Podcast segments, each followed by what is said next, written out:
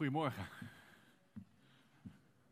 Soms stil uh, van te worden als je in je stoel zit. En ik weet stiekem natuurlijk al welke woorden ik wil delen vanochtend. En wat is het dan bijzonder om.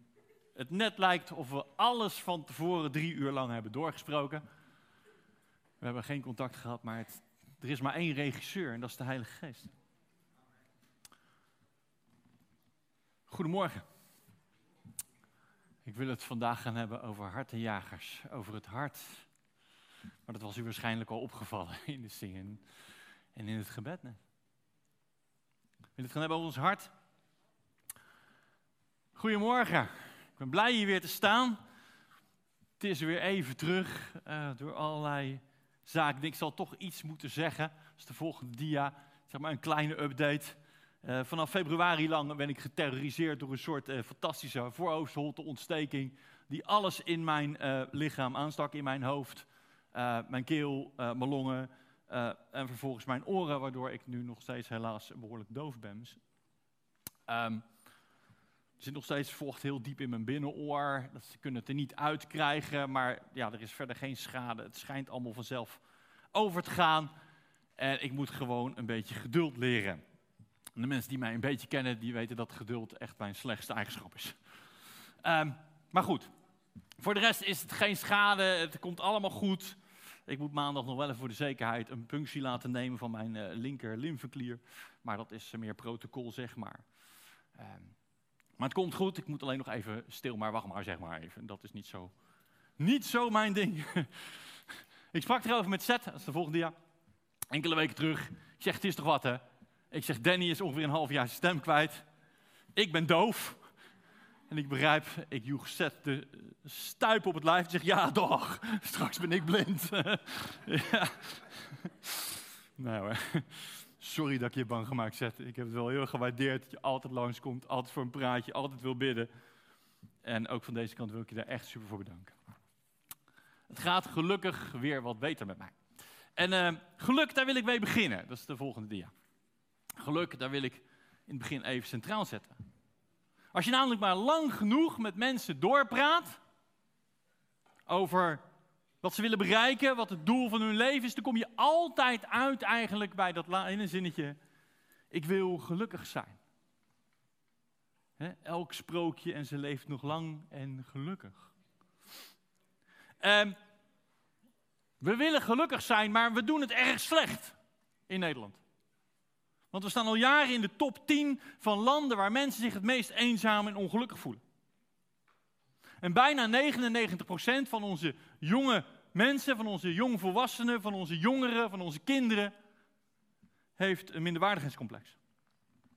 Heeft ernstig negatief zelfbeeld, zoals de hulpverleners het verwoorden. En ik vermoed dat het aantal bij volwassenen net zo hoog is. Doen het niet zo goed als het om geluk gaat. Maar heeft u zich wel eens gerealiseerd dat geluk ook hoog op de agenda van God staat? Denk even aan de bergreden, hè, die enorme preken in Matthäus 5 tot en met 7, waarin Jezus zoveel belangrijke dingen zegde over dat, dat koninkrijk van God. Je zou het de troonrede van het koninkrijk, de grondwet van het koninkrijk van God kunnen noemen. En hoe beginnen die? Die beginnen met de ouderen onder ons, waar ik mezelf ook mag onderreken voor het gemak. Uh, de zaligsprekingen. Zalig zijn zij die, in de moderne vertaling zegt gelukkig ben je, maar eigenlijk kan je beter zeggen goddelijk gelukkig ben je als je. En dan komen de negen tips van Jezus om gelukkig te worden in dit leven. Ik werd onlangs weer getriggerd op geluk door een interview met Mo Godat. Hij is geen christen, maar heeft wel een heel goed boek over geluk geschreven. En hij benadert het begrip geluk als een soort wiskundig ingenieur, want dat is hij. En, en zo gaat hij er naar kijken. En hij heeft een formule opgesteld waardoor je gelukkig kan zijn. Niet kan worden, maar kan zijn. Deze week begon ik zijn boek te lezen. Het is wel een heel bijzonder verhaal. Hij is namelijk een van de grote breinen achter Google. Van Egyptisch simpel yogi opgewerkt tot multi-multimiljonair. Maar diep ongelukkig hij beschrijft dat hij op een gegeven moment gewoon op een avondje thuis zit achter zijn pc en zomaar met twee klikjes twee klassieke Rolls Royces van die super deluxe uh, Britse auto's koopt. En het vloog hem aan dat het hem eigenlijk niks deed. Hij was afgestompt door zijn bezit en door zijn luxe. En hij begint een zoektocht naar geluk. Dat schrijft hij in zijn boek. En hij is geen christen, ik al zei, maar hij heeft wel een aantal dingen waarvan hij zei van, hé, hey, dat is eigenlijk wel heel bijbels. Een aantal opvallende zaken, die we ook zo in de Bijbel terugvinden. Hij schrijft wat, wat simplistisch, hij zegt, we komen goed uit de fabriek. Alle kinderen zijn gelukkig. De allerkleinste onder ons, baby's, peuters, geef ze een kraaltje, geef ze een klompje klei, geef ze een steentje. En ze zijn helemaal in de wolken, intens gelukkig. Ons hart staat op standje geluk als we geboren worden. En het gaat steeds meer mis als we ouder worden. Oké, wat gaat er dan mis? Nou, komt hij tot de conclusie: ons brein gaat zich met ons hart bemoeien. Als we gaan nadenken, gaat het mis. Dan verdwijnt ons geluk, ons kinderlijk geluk, en Jezus roept ook op, laten we als de kinderen zijn toch? Dat verdwijnt dan naar de achtergrond. En als christen moest ik gelijk denken aan die zondeval. Waar Adam en Eva eten van de boom van kennis van het goede en kennis van het kwade. En er kwam kennis in ons leven en ons brein ging daarmee op de loop. Als ik het over Johannes 9 heb, zou ik er meer over zeggen. Dus wordt deze preek weer heel erg lang. Maar ik wil zeggen, als we niet oppassen, dan neemt ons brein ons hart over. In de 17e eeuw dachten we dat we heel wat waren als mensen. Er kwam een, verlichting en ineens konden we denken en ons brein werd centraal gezet. Kennis werd centraal gezet. En er stond een, een groot filosoof op, de beste man dan heette Descartes. En deze Descartes, die ging uit van kennis. En doordat die kennis centraal zette, ging hij aan alles twijfelen. Bijvoorbeeld, ik heb een witte blouse aan. Maar wie zegt dat de kleur wit die ik zie, dat dat dezelfde kleur is die u ziet? Is mijn wit wel uw wit? En, en ik kan wel denken dat ik sta voor een zaal met mensen. Maar sta ik hier wel echt? Of ben ik misschien iemand die heel graag voor een zaal met mensen zou willen spreken, maar het eigenlijk niet durft en gewoon aan het dromen ben? En één ding wist Descartes zeker: ik twijfel, dus ik denk na. En daardoor schreef hij de legendarische woorden ego ergo sum. Als je die tijd iets interessant wilde zeggen, zet hij het in het Latijn. En dat betekent ik denk, dus ik besta. En dat is mijns inziens de ondergang geworden van ons moderne Westen. Ik weet nog steeds niet waarom we de man een groot filosoof noemen. Hij is namelijk zelf ook door deze denkwijze knettergek geworden. Hij heeft de laatste jaren van zijn leven aan een ketting in het gekkenhuis gelegen. Ik denk, dus ik besta eigenlijk, ik twijfel, dus ik besta. Ik twijfel, dus ik denk, dus ik besta. Waar is ons gelukkige hart gebleven? Waar is ons gelukkige hart gebleven? En dat terwijl de Bijbel ons nog zo heeft opgedragen in Spreuken 4, vers 23. Bewaar je hart beter dan alle andere dingen, want in je hart is de bron van het leven. En daarom wil ik het vandaag met u gaan hebben over hartenjagers. Dat is de volgende dia. Stiekem even een slokje drinken.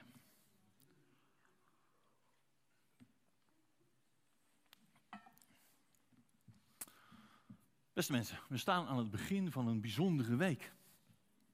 Een vaste week. En er is dan denk ik ook helemaal niets beter dan deze week af te trappen met mijn favoriete kinderlied. volgende jaar. Daar is hij weer. Ja, lees je Bijbel, bid elke dag. Want daar heeft u namelijk de komende dagen tijd voor. Daar heeft u de komende week de tijd voor. Want vasten, u heeft waarschijnlijk ook allemaal de nieuwsbrief gelezen, zo niet, uh, dan komt het vast goed. Um, vasten is niet iets afdwingen bij God. Paulus roept ook ons op om, om niet te vasten als de heidenen. En de heidenen hadden ook zo'n mooi principe, dat heette met een duurwoord do des. En dat kan je het best vertalen met ik geef opdat u geeft. Kortom, um, ik geef u nu dit, maar ik verwacht er wel op zijn minst dat voor terug. Zou door een Nederlander kunnen zijn uitgevonden, zeg maar. Nee, vasten is tijd vrijmaken. Het is je hoofd vrijmaken. Het is je leven vrijmaken. voor datgene wat jij belangrijk vindt. En lees je Bijbelbid elke dag, is dan top priority. Ik denk dat ik dat gerust kan zeggen na uh, eh, 30 jaar pastorale gesprekken te hebben gevoerd. Lees je Bijbelbid elke dag. Misschien is het wel weer de belangrijkste boodschap die ik u vandaag meegeef. Waarom dan? Oké, omdat het moet? Nee. Wordt God boos als je het niet doet? Nee. Slaat hij me in elkaar? Nee. Zorgt hij voor allemaal vervelende dingen op uw pad? Nee. Nee, lees je Bijbel elke dag dat je groeien mag. Groeien in relatie met de God die de hemel en de aarde gemaakt. Daarvoor heeft Hij ons geschapen. Om samen door dit leven te gaan. Om ons hart met Hem te delen. Hij wil van uw, van mijn leven een goddelijk avontuur maken. En niet iets voor eeuwig en altijd later als je dood bent. Iets van een hemel. Natuurlijk komt er een hemel. Natuurlijk komt er een nieuwe hemel en een nieuwe aarde. Zonder dood, ziekte en pijn. Maar ook gewoon vandaag de dag wil God zijn hart met u delen. En wil hij met u leven in relatie. En dat is geweldig. En staan we daar nog als bij stil. Hij wil met ons in relatie leven. En relaties zijn geweldig. Denk toch aan aardse relaties. Ik heb het al vaker gezegd. van het eerste handje tot stevige zoenwerk. Eindelijk snap je waarom ons lief Heer je een tong gegeven heeft. Ja, zo werkt het. Dat is fantastisch. Dat is leuk toch? Weet u, ik mocht een, eh, ik weet niet of ik het verteld heb, dus ik stiekem toch maar delen. Ik mocht ooit een keer in een dienst uh, bidden voor een echtpaar wat 60 jaar getrouwd was. Nou, dan heb je gebed verdiend. dan heb je gebed wel nodig. Nee nee En die, die, broeder stond daar en ik had, ditzelfde, ik had dit verhaal verteld. En aan het eind van de dienst stonden we op een rijtje en mensen kwamen feliciteren en mij een handje geven. En toen kwam hij naar me toe en zegt hij, broeder Renoy, pastor, de tong is om te spreken. Ja, daar sta je dan. ik heb een beetje naar de grond gekeken, vol zondebesef. en uh, het was even stil. ik sta niet gauw zonder woorden, maar ik denk, ja, moet ik nou zeggen dan? En in die stilte begonnen zijn oogjes te glimmen. En zei hij, je hebt gelijk, zoenen is veel leuker. hey Bernard, man, wat ben jij enthousiast over die Bijbel? Weet je wel hoe moeilijk die Bijbel is? Uh, ja, dat weet ik. Sterker nog, ik heb ervoor gestudeerd. En ik kan u eerlijk verklappen, ik denk dat ik na mijn studie nog meer vragen dan antwoorden had als ervoor. Daarvoor dacht ik misschien alles te weten. Toen ging ik studeren en aan het eind van mijn studie had ik heel veel vragen. En misschien zijn het er alleen maar meer geworden. Maar het meest voornaam wat ik van de Bijbel leerde, is dat de Bijbel geen antwoordenboek is. Het is geen vraag maar raakboek. En zo hebben we het helaas wel een aantal jaar gepresenteerd in onze geschiedenis. En misschien doen we dat nog wel eens. De Bijbel is geen antwoordenboek. Door de Bijbel te lezen kan je in relatie leven met God. God deelt zijn hart. Hij, hij jaagt op dat hart van u. Hij wil niets liever dan met u in relatie leven. Zijn hart met u delen. En in relaties gaat het niet om snappen, echt niet. Geloof me. Ik heb nu 30 jaar verkering met Aukje. Ik snap er echt nog voor geen meter, serieus. Maar als ik straks thuis kom, wil ik wel een knuffel. Dat moet ik ook wel zeggen, want anders mag ik straks niet thuiskomen. Want ze luistert mee. Nee hoor, dat weet ze. Dat weet ze. Want in relaties gaat het niet om snappen. In relaties gaat het om je hart met elkaar delen. Nu, laten we snel overgaan naar die tekst van vandaag waar God zijn hart met u deelt. En het is een hele bekende. En misschien is die tekst soms wel zo bekend dat we een groot deel van de boodschap missen. Op de volgende dia. Ik wil met u lezen Lucas 15, vers 11 tot en met 32. De gelijkenis van de verloren zoon.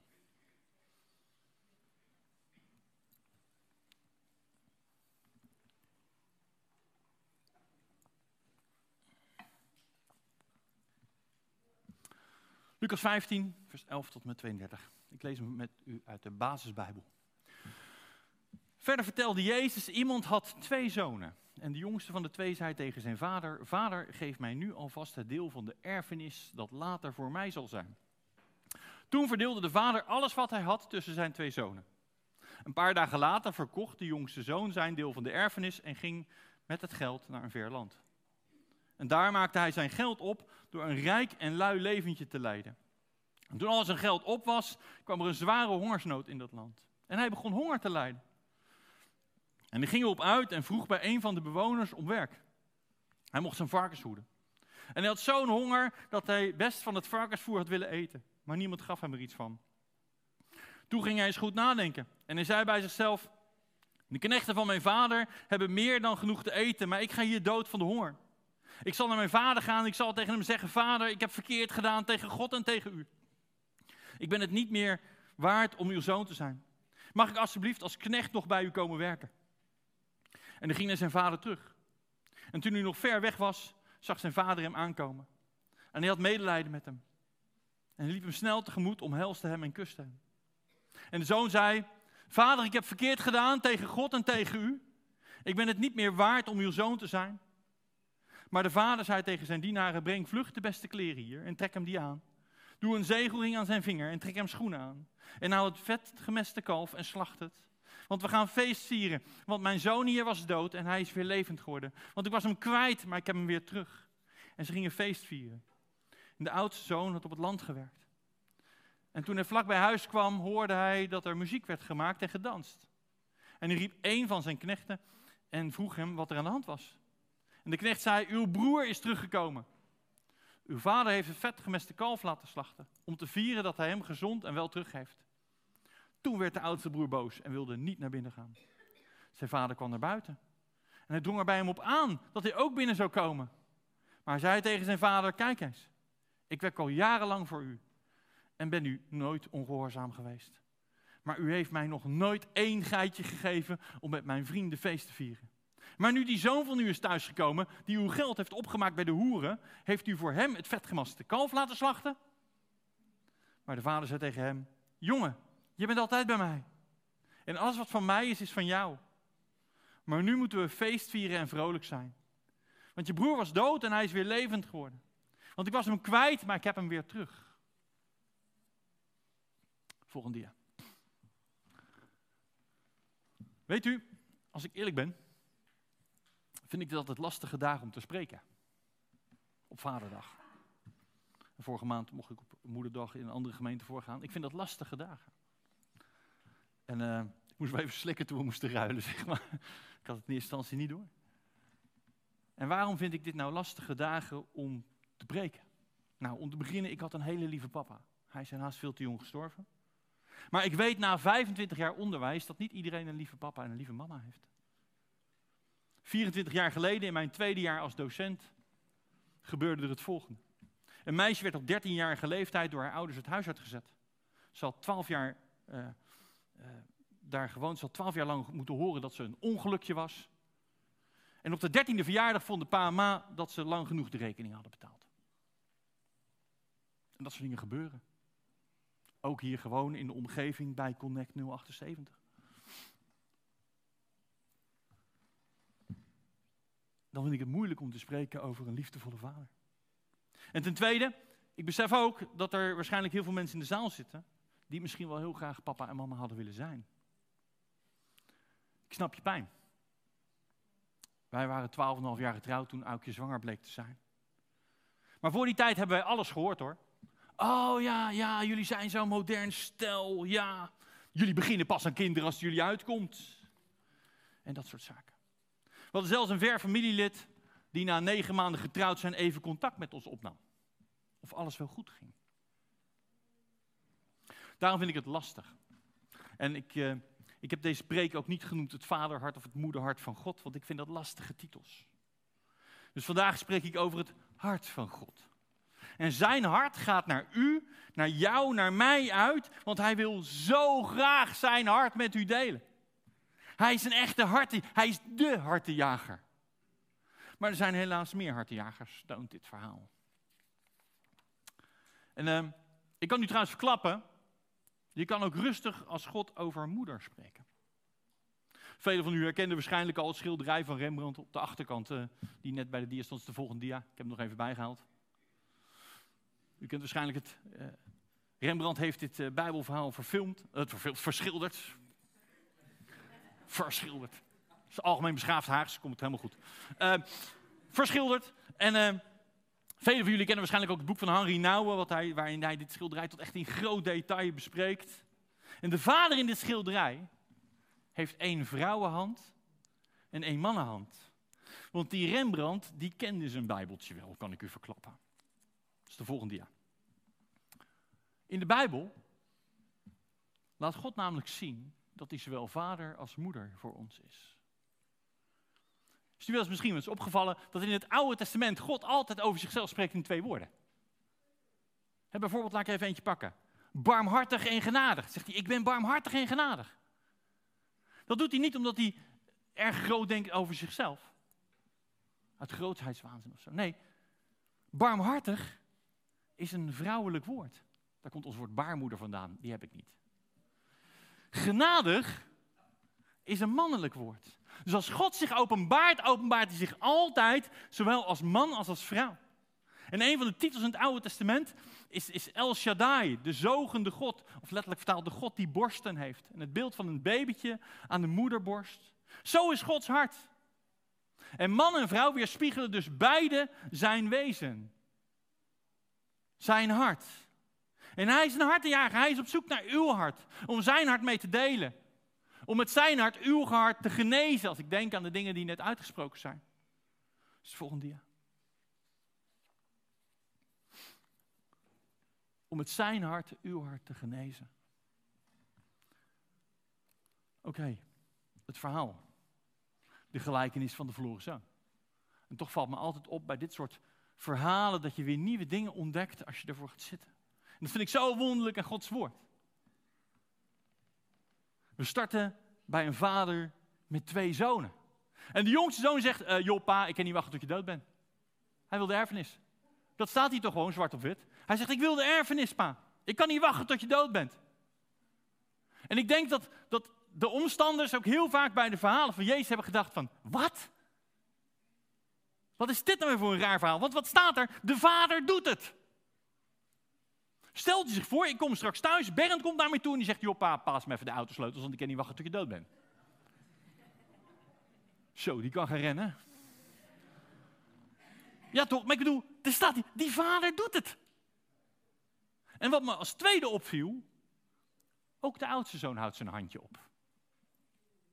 En dan moet u weten, in het oude Israël kreeg de eerstgeborene een dubbel deel.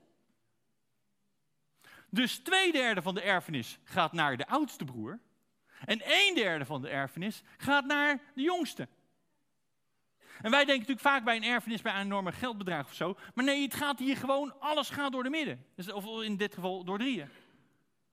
Dus twee derde gaat letterlijk naar de oudste, een derde gaat letterlijk naar de jongste. En dan staat daar, na een paar dagen verkoopt de jongste zijn deel. Had je eerst nog 900 kippen, heb je er nou nog 600. Had je drie schuren, heb je nu nog twee schuren. Had je drie slaapkamers, heb je nu nog twee slaapkamers. En loopt er een nieuwe eigenaar op datgene te tippelen waar jij zojuist nog de baas van was. Wat nog van jou was. Wat een impact geeft dat. En welke vader doet dat? Nogmaals, ik zou verdrietig zijn, maar ook verschrikkelijk boos. Nogmaals, als Bernd met dat flikken zegt, zeg, weet je, wie denk je dat je bent, man?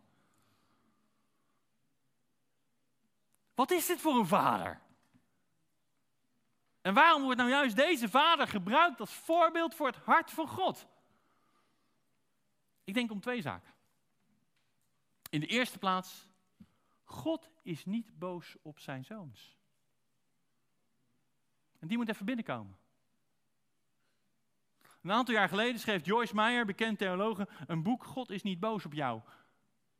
Miljoenen exemplaren vlogen over de toonbank.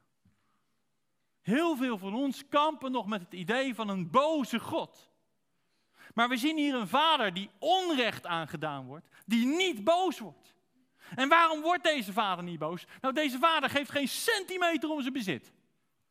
Hij heeft maling aan zijn hoeveelheid bureau-accessoires, boerderij-accessoires. Weet u wat zijn bezit is? We hebben het net gelezen. De eerste regel. Een vader had twee zonen. Zijn kinderen zijn hem het meest waardevol.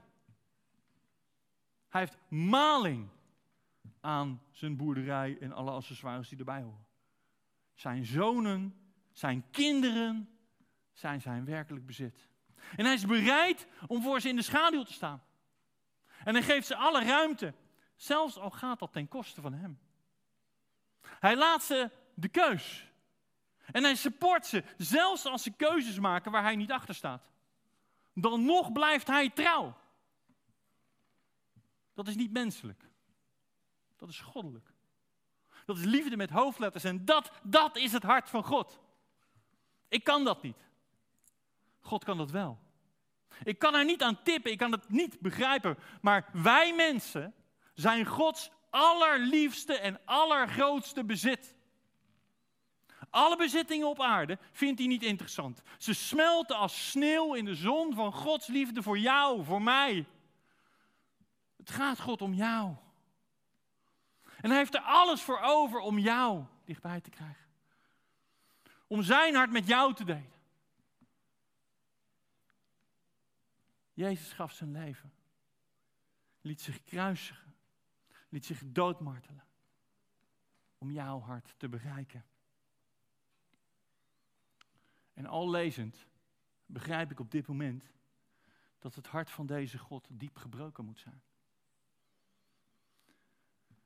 Bij de eerste les, eh, eerste hoorcollege, Oude Testament, wat ik ooit volgde, zei de docent, streep het woordje Oude Testament even door. We geven het vanaf nu af aan een nieuwe titel. We noemen het eerste deel van de Bijbel de eenzaamheid van God.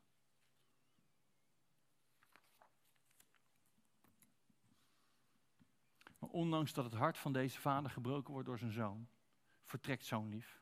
En hij gaat naar een ver land op zoek naar geluk. Hij wil niets meer met thuis te maken hebben. En de Bijbel zegt, hij verkwiste zijn vermogen in een leven van overdaad. Maar de Griekse grondtekst zegt, hij strooide het uit, hij verstrooide het roekeloos. Onnadenkend strooide hij zijn geld. En toen dacht ik, zo, die Bijbel is echt actueel. Dit is gewoon de Nederlander anno 2022, toch? Weet u, ik werk natuurlijk op een VMBO-school. En ik zie het dagelijks op school. Jongvolwassenen. En ze strooien met hun rijkdom om aardig gevonden te worden. Om geluk te vinden. En soms is dat geld, maar veel vaker strooien ze hun persoonlijkheid. Of soms letterlijk hun lichaam. Gooien ze die maar in de strijd om maar aardig gevonden te worden. Om maar bij te mogen horen. Want we, we denken dat we daardoor geluk vinden. Wat vinden we het vandaag de dag belangrijk om erbij te horen? Om, om, we zijn pleasers geworden. ik herken die neiging ook bij mezelf, al ben ik dan uh, tegen de 50. Weet, ik wil graag dat mensen me aardig vinden. En ik merk zelfs bij mezelf dat, dat, ik, dat het me wat doet als mensen me niet aardig vinden. Dat ik dat vervelend vind. Ik kan van slag zijn als mensen me niet aardig vinden. En als ik om me heen kijk, dan zie ik anno 2022 menig jonge wereldburger, christen of geen christen, zichzelf in de uitverkoop gooien om aardig gevonden te worden. Om gezien te worden. Om geluk te bereiken. Doe dat niet. Je bent absoluut niet goedkoop, zegt de Bijbel. God vindt je waardevol. God staat er op de uitkijk. Hij houdt zoveel van jou. Maar de zoon vertrok. En als je dan vertrokken bent naar zo'n ver land, ja, dan kan je hard op je bek gaan. Want als het geld op is, dan blijkt dat de vrienden meer van je geld hielden dan van jou. En dan komt er ook nog eens een keer een hongersnood. En je gaat op zoek naar een baantje en je krijgt een baantje, maar de burgers in dat verre land zijn sadistisch. Ze sturen hem het veld in naar de varkens, weet u nog? Die zijn niet kosher volgens de Joodse spijswetten. En toen Jezus dit verhaal verteld hebben, ik denk dat de omstanders gegruweld hebben. Eerst zo'n rare pa die dat maar toelaat. En dan, dan naar de varkens. En dan staat er zelfs, de jongen verlangt het eten van onreine dieren te eten. Maar zelfs dat gunnen ze hem niet. Man. Ik denk dat we vrij duidelijk kunnen zijn. De bewoners van het verre land zijn de duivel en zijn demonen. Ze jagen je rijkdom er doorheen. En als het op is, dan vernederen ze je, dan martelen ze je. Want ook de duivel is een hartenjager. Hij belooft van alles, maar maakt alles kapot. Hij belooft geluk, maar hij is de vader van de leugen. Je komt bedrogen uit. Hij jaagt je rijkdom er doorheen en hij vernedert je. Ik heb u net gezegd.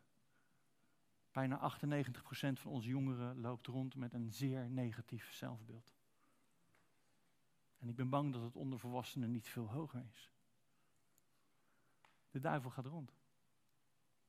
Het is tijd om de Bijbel te lezen. Want in Psalm 8 staat: Wij zijn bijna goddelijk. In de Bijbel staat: De engelen zijn jaloers op de positie die God ons gegeven heeft. Je bent bijna goddelijk, staat er.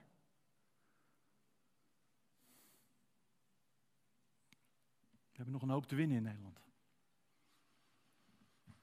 Oké, de ommekeer in het verhaal komt eraan. Maar laten we die vooral niet mooier maken dan die is, alsjeblieft. Er staat, de jongste zoon komt tot zichzelf. Hij krijgt door wat er gebeurde. Zijn snoepreisje verloopt niet helemaal volgens plan. Hij wordt hier niet echt gelukkig van. En hij denkt, bij mijn pa krijg je als werknemer wel te eten, is zijn conclusie. En hij oefent al een openingszin. zeker de oude vertalingen staat dan zo mooi. Vader, ik heb gezondigd tegen de hemel en tegen u. En... Sorry hoor. Maar meen je dat nou echt? Volgens mij staat er gewoon deze tekst dat je honger hebt en dat je bang bent om dood te gaan. Er staat nergens dat hij spijt heeft. Hij heeft honger en is bang om dood te gaan. Hij verzint weer een overlevingsmechanisme. En hij vertrekt daarom direct naar huis en naar zijn vader. En die vader, die staat daar nog steeds. Op de uitkijk. Vader mist hem.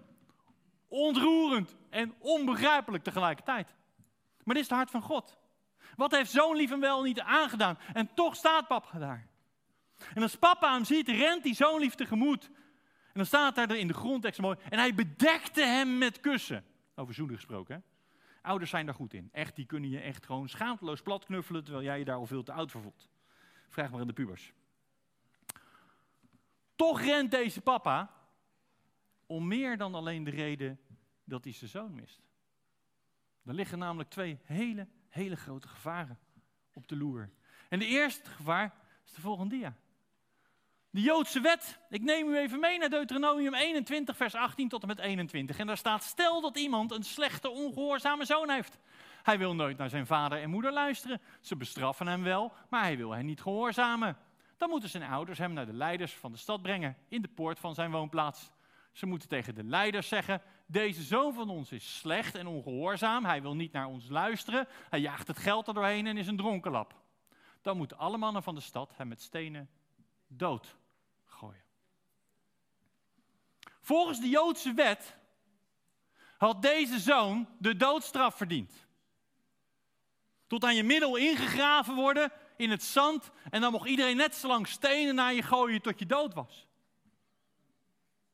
En deze vader, die staat dus niet alleen op de uitkijk omdat hij zijn zoon mist. Hij staat omdat hij het leven van zijn zoon wil redden. En zodra hij hem ziet, rent hij naar hem toe, omarmt hij hem, zodat iedereen die het ziet, kan zien er is verzoening. En hij hoeft niet gestenigd te worden. Man, dit is toch gewoon het hele evangelie in één zin. Dit raakte me zo toen ik dit weer las, dat ik kan daar gewoon emotioneel van worden. Dit is gewoon even een, een vader die continu op de uitkijk staat, terwijl hij aan alle kanten geschopt, getrapt wordt, die naar hem toe rent, die hem, die hem overdekt met kussen, die hem bedekt, die hem beschermt tegen de dood die hij zelf had verdiend. Want deze zoon had de doodstraf verdiend. Er is nog een gevaar. Mag gewoon een volgende dia. Ja, dankjewel. Wat als de oudste zoon als eerste zijn broer had ontmoet? Wat was er dan gebeurd? Want die oudste zoon, ja, dat is pas echt een rare snuiter. Die is pas echt de weg kwijt. Terwijl hij, laten we even duidelijk zijn, wel twee derde van alle bezittingen heeft geërfd. Hè?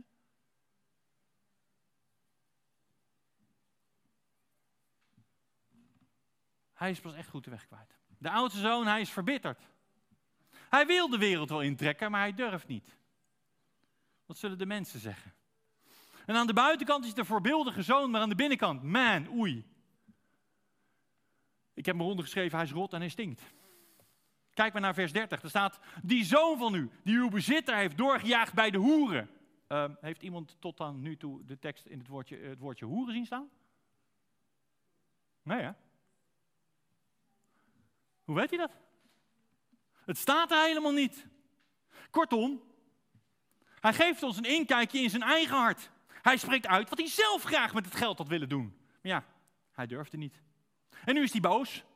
Boos omdat hij vindt dat hij het beter heeft verdiend. Boos omdat hij te laf was om zelf te vertrekken. Jaloers op de aandacht die dat jongste zoontje, dat jongste broertje nu weer krijgt. En hij is zo stekenblind. Want hij ziet niet hoe dichtbij hij is. Hij ziet niet hoe liefdevol de vader ook voor hem op de uitkijk staat. En ook voor hem naar buiten komt. En ook naar hem toe komt. En ook hem smeekt. En ook met hem zijn hart wil delen.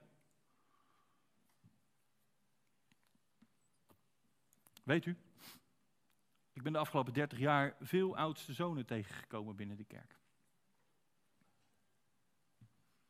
En misschien herken ik die neiging soms ook wel eens bij mezelf. Dat je heel hard bezig bent voor het koninkrijk van God, maar God misschien wel eens gewoon voorbij loopt, God misloopt. Dus ook voor mij kan een weekje vasten absoluut geen kwaad. Maar weet u, ik heb altijd een spreuk die me wakker houdt. Medio jaren 80 werd er een boekje geschreven, Kinderen spreken over God. En een meisje schreef daarin deze, ik, ik heb iets met kinderdingen, die snap ik. Hè? Kinderliederen, kinderuitspraken, die zijn mij op het hart. Boek Kinderen schrijven, het meisje schreef het volgende. Lieve meneer God, is onze dominee uw vriend of kent u hem alleen van het werk?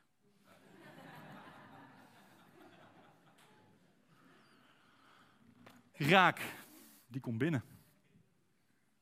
Wie is God voor u? Vertrouwen wij hem dat hij het beste met ons voor heeft? Dat zijn hart naar u uitgaat? Dat jij zijn kind bent en blijft, wat je ook doet? Dat hij het ook voor jou waardevol vindt om speciaal voor jou op de uitkijk te staan, al zou je de laatste mens op aarde zijn? Dat zijn bezit jouw bezit is? Van de week moest ik ook weer even denken aan die hele bekende psalm. De Heer is mijn herder, mij ontbreekt niets. En weet u, dat mij ontbreekt niets, dat is een gebiedende wijs. Dus kan je rustig een uitroepteken achter zetten. Het zegt zoveel als ik heb alle tools om een rijk, gelukkig overwinningsleven te leiden hier op aarde. Ik heb alles wat ik nodig heb.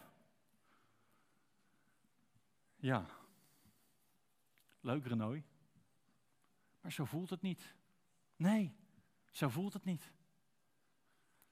Toen wij na 12,5 jaar Bernd kregen, toen kregen wij een zoontje met ernstig hartfalen. In het eerste jaar heeft hij ongelooflijk vaak op sterven gelegen. Dacht u dat ik toen voelde dat mij niks ontbrak? Alles ontbrak me. Maar dat is een gevoel. Maar het feit dat ik hier nu sta en gelukkig kan zijn, ondanks dat zijn hartproblemen nog steeds zeer serieus zijn, betekent dat God mij ieder voetje voor het andere voetje heeft kunnen laten zetten. En gelukkig kan zijn. Dus het gaat niet om gevoel. Je hebt alle tools om dwars door de storm rijk en gelukkig te zijn. Maar het gras bij de buurman lijkt zoveel groener. Bij ons op de kring zei Mandy Sterrenburg een keer: Als het gras bij de buurman groener lijkt, is het waarschijnlijk kunstgras. Hele bekende uh, Belgische psychiater, misschien kent u hem, die, uh, die zei laatst op televisie: Ik wens je het leven toe wat je op Facebook laat zien.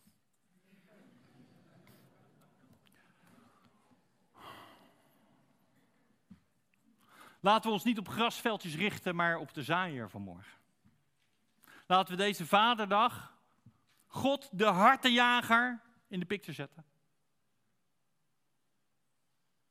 Bij Hem is de bron van geluk. God is gelukkig. En ons hart is een afspiegeling van Zijn hart. En dan kunnen we iets heel belangrijks leren, dat is de volgende dia. Geluk gaat niet om ontvangen. Geluk gaat om geven. Want dat doet het hart van God. Hij geeft. Lees die zaligsprekingen maar in Matthäus 5. En ook deze tekst kunnen we lezen. Geluk is niet ontvangen, geluk is geven. In de eerste plaats moeten we geven. En dan gaan we kijken naar deze vader. En wat geeft deze vader? Dat is de volgende dia. Hij begint met nieuwe kleren. De zoon krijgt nieuwe kleren en nieuwe kleren bedekken wat er gebeurd is. Dat is toch een prachtig beeld van vergeving. Twee tellen dat hij de kleren aan heeft, dan kan je niet meer zien wat hij heeft meegemaakt. En hij staat daar weer in prachtige nieuwe kleren. Er staat waardevolle, dure kleren. Je ziet niet meer wat hij heeft meegemaakt.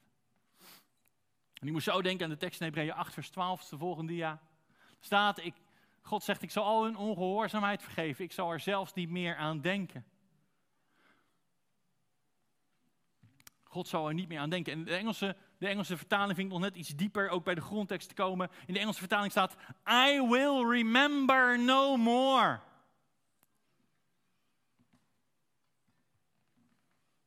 In pastorale gesprekken hoor ik zo vaak, of in begeleidingsgesprekken met leerlingen, ja, maar ik heb vroeger dat gedaan. Het heeft me getekend en ik was toen zo stom en ik schaam me voor wat ik gedaan heb. I will remember no more. Ik ben altijd, heb ik het idee gehad, dat later komt er een oordeel en ik word vrijgesproken. Maar God laat nog wel even het lijstje zien met wat ik allemaal gedaan had. Hè? Dat ik vooral, nee. Er zijn geen lijstjes bij God. Er staat, I will remember no more. Dus laat u niet aanklagen voor al die domme, stomme dingen waarvoor u zich schaamt. Serieus, ik wil ook wat een en ander gaan vertellen hoor. Maar geloof me, ik voel me heel dom en heel stom en ik schaam mij diep voor dingen die ik gedaan heb. Welkom bij de club. Maar als God zegt, I will remember no more, en je kan hier vandaag schone kleren krijgen, nieuwe kleren, zodat nooit iemand meer aan jou kan zien wat er gebeurd is.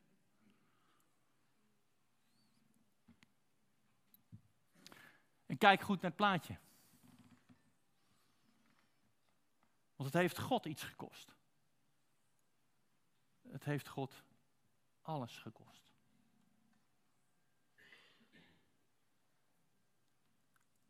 De zoon krijgt nieuwe kleren. En de vader zegt, en God zegt, vandaag, hier en nu zetten we er een streep onder. I will remember no more.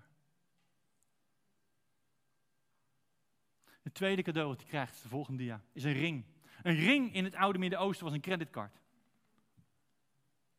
Welke vader of ouder geeft zijn zoon een creditcard als hij net terugkomt van een reisje waarmee hij toch absoluut heeft bewezen niet met geld om te kunnen gaan? Dit is echt een heel bijzonder verhaal. En gelijk krijgt hij een nieuwe kans. Er is gelijk weer vertrouwen. Hij hoeft het niet eerst te verdienen. Hij hoeft het niet goed te maken. Nee, gelijk wordt hij weer in eerste Gelijk weer die creditcard. En als derde, volgende jaar, nieuwe schoenen. En schoenen zijn in de Oosterse cultuur een teken van gezag en autoriteit. Misschien wel eens gezien als iemand heel boos wordt, trekt hij zijn schoen uit, gooit hij met zijn schoen. Dat is echt een grove belediging. En ook in het verhaal van Rut zie je dat de losser zijn schoen moet afgeven. Want schoenen staan voor gezag en autoriteit. En hij krijgt per direct zijn gezag en zijn autoriteit terug. Dat is het gevende hart van God. Kleding. Creditcard. Gezag. Hij krijgt het terug. En het allermooiste, daar lezen wij snel overheen. Er staat het gemeste kalf wordt geslacht. Voor een orthodoxe Jood gaan nu alle bellen af. Want een beetje orthodoxe Jood heeft namelijk altijd een gemest kalf op voorraad. Waarom? In Genesis 18 komt God op visite bij Abraham. En wat doet Abraham? Abraham slacht het gemeste kalf. Dus je moet altijd een gemest kalf op, op, op, op, op voorraad hebben, zou ik willen zeggen. Voor een hemelse gast. En God haalt ons binnen als hemelse gast. Wauw. Jij bent voor God een geschenk uit de hemel, een eregast. En namens het hart van God mag ik u ook vandaag te zeggen, welkom thuis. misschien voor de eerste keer, misschien voor de zoveelste keer. Welkom thuis, want je bent zoveel meer dan welkom. En wat zal die jongste zoon raar hebben opgekeken? Dat het feest wat hij zocht, dat het geluk wat hij zocht, eindelijk thuis te vinden was. En waar u zich vandaag ook bevindt, waar jij je ook bevindt, God heeft een nieuw setje kleren voor je klaar liggen. Hij wil je weer vertrouwen geven. Hij wil je weer gezag en autoriteit geven. Hij wil je in de ogen kijken en zeggen: I will remember no more. Je bent zo welkom.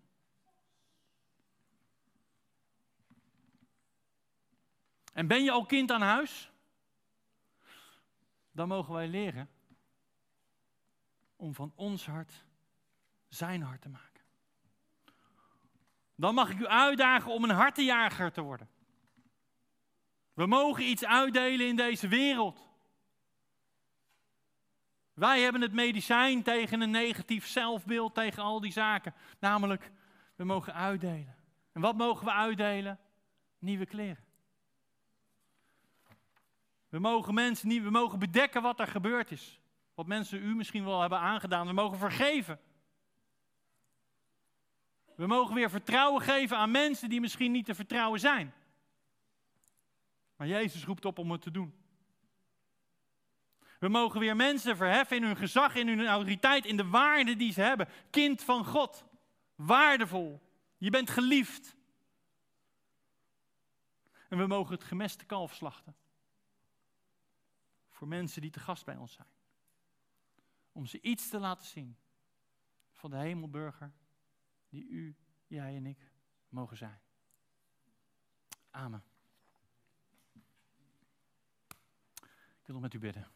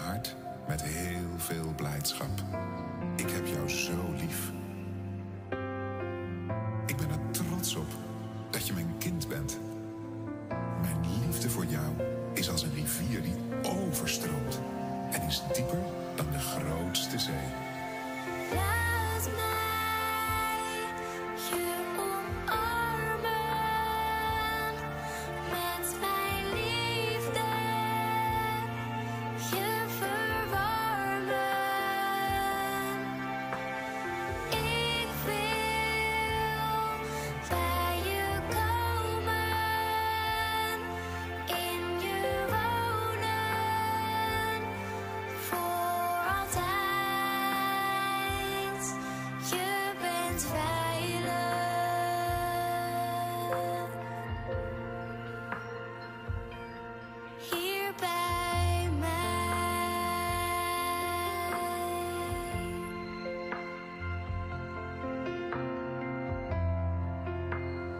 gaan er soms dingen mis. Je bent en blijft mijn kind. Niets zal dat ooit veranderen. Ik zal nooit boos op je zijn of teleurgesteld. Ik gaf het meest kostbare wat ik had in ruil voor jou. Mijn zoon, Jezus, is voor jou gestorven. Zodat wij voor altijd samen kunnen zijn. Voor niets hoef je bang te zijn, want ik ben bij jou. Ik wens je, lieve dochter, dat je stralen zult. Ik wens je, lieve zoon, dat je stevig zult staan en je sterk zult voelen. Je mag weten dat je goed bent en ik jou nooit laat gaan. Mijn huis is in jouw hart, zo ben je nooit alleen. Bij alles wat je doet, ben ik erbij. Ik, de God van de hemel en aarde, ben dichtbij.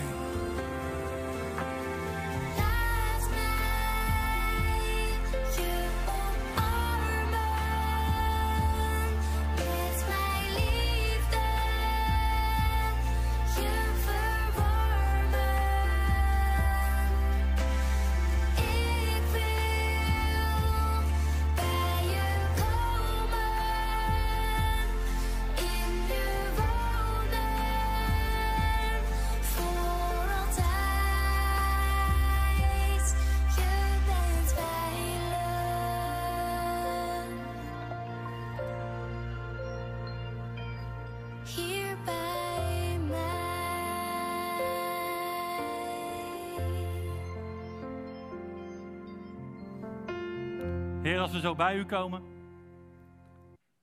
Heer, dan willen we om te beginnen zeggen, sorry, wat dom van ons, Heer, dat we ons hart zo slecht beschermd hebben. Heer, u gaf ons nog die tip in spreuken van, bescherm je hart boven alles wat te beschermen is, Heer. En vaak hebben we, hebben we ons hart open laten staan. En hebben we allerlei invloeden binnengelaten die ons allerlei dingen vertellen over wie we zijn. Maar leer ons vanochtend weer om te, om te kijken hoe u naar ons kijkt. Om in uw woord te zien hoeveel u van ons houdt. Hoeveel liefde u voor ons heeft. Dat we bijna goddelijk zijn. Dat we uw kinderen mogen zijn. Heer, wilt u ons vullen? Meer en meer. Wilt u ons hart weer terugbrengen naar die, naar die originele staat? Heer, zodat we ook met een vol hart, een vol hart van u de wereld in kunnen gaan. Om mensen te laten zien dat er hoop is, dat er geluk is bij u. Dat we ons hart mogen delen. Heer, wilt u iedere keer weer ons hart vullen, dat er altijd genoeg is om te delen, om uit te delen. U belooft dat. Maar u zegt er ook bij, ik beloof dat je vervuld zal blijven als je vervuld blijft bij mij, als je je steeds weer laat vullen bij mij. Als je in contact blijft met mij, laat mij niet los, zegt God. Laat mij niet los. Maar Heer, dan moeten we gelijk zeggen dat we dat toch vaak wel doen. En dan is dit weer een punt om te zeggen, sorry Heer, wilt u ons Wilt u ons weer vastpakken? En u doet dat dan ook gewoon gelijk, want die vader bent u, die ouder, die moeder, die bent u. Man, wat bent u groot, wat bent u liefdevol. Heer, wilt u ons hart vullen, zodat we mogen uitdelen. Wilt u ons hart vullen om ook de komende week door te krijgen dat u top priority bent. Heer, wilt u ons helpen om iedere dag die Bijbel te pakken? Om iedere dag uw woorden te lezen. Om iedere dag te begrijpen dat het uw hand is die door de woorden heen ons hart wil raken. Dank u God voor uw geduld. Dank u voor uw enorme liefde. Dank u dat u ons ziet staan. Terwijl we soms onszelf misschien niet zien staan. Heer, leer ons om naar onszelf te kijken met uw ogen. Amen.